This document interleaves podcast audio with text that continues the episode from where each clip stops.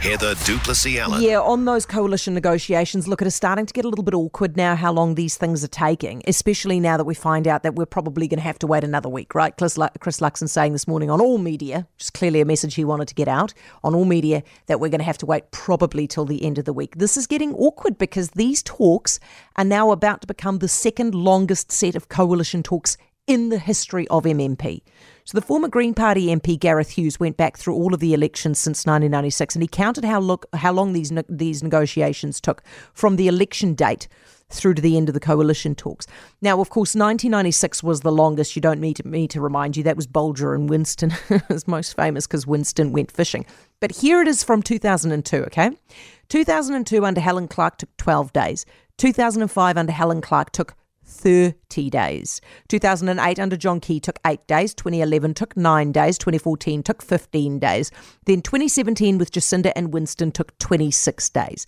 As of today, these talks are at 30 days. They are tied for the second longest spot with 2005, which is also 30 days. From tomorrow, it becomes 31 days. They become the second longest, only pipped by the infamous 1996 fishing trip talks. Now, this is embarrassing for Chris Luxon because he's the guy who talked himself up for his negotiation skills, saying he's done a lot of mergers and acquisitions. And he's the guy who set the deadline of wrapping this up in time for him to go to APEC. Now, if he wants to still go to APEC, he needs this wrapped up by Wednesday. And even he now doesn't think that's going to happen. It is very awkward to be failing in the very first task that he set himself as Prime Minister, which is to get this stuff wrapped up and wrapped up properly and wrapped up in time for APEC.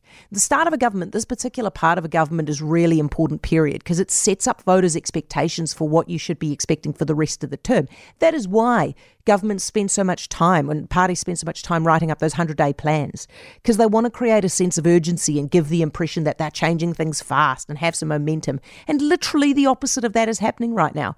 There's no sense of urgency. Nothing's changing fast.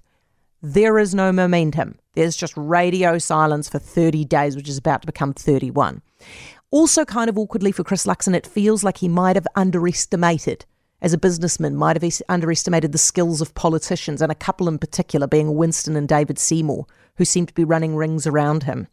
Now, unfortunately for Chris Luxon, every single day that these drags that these talks drag on, chip away at the perception that voters will have of him, which he would like them to have, as a great mergers and acquisitions guy.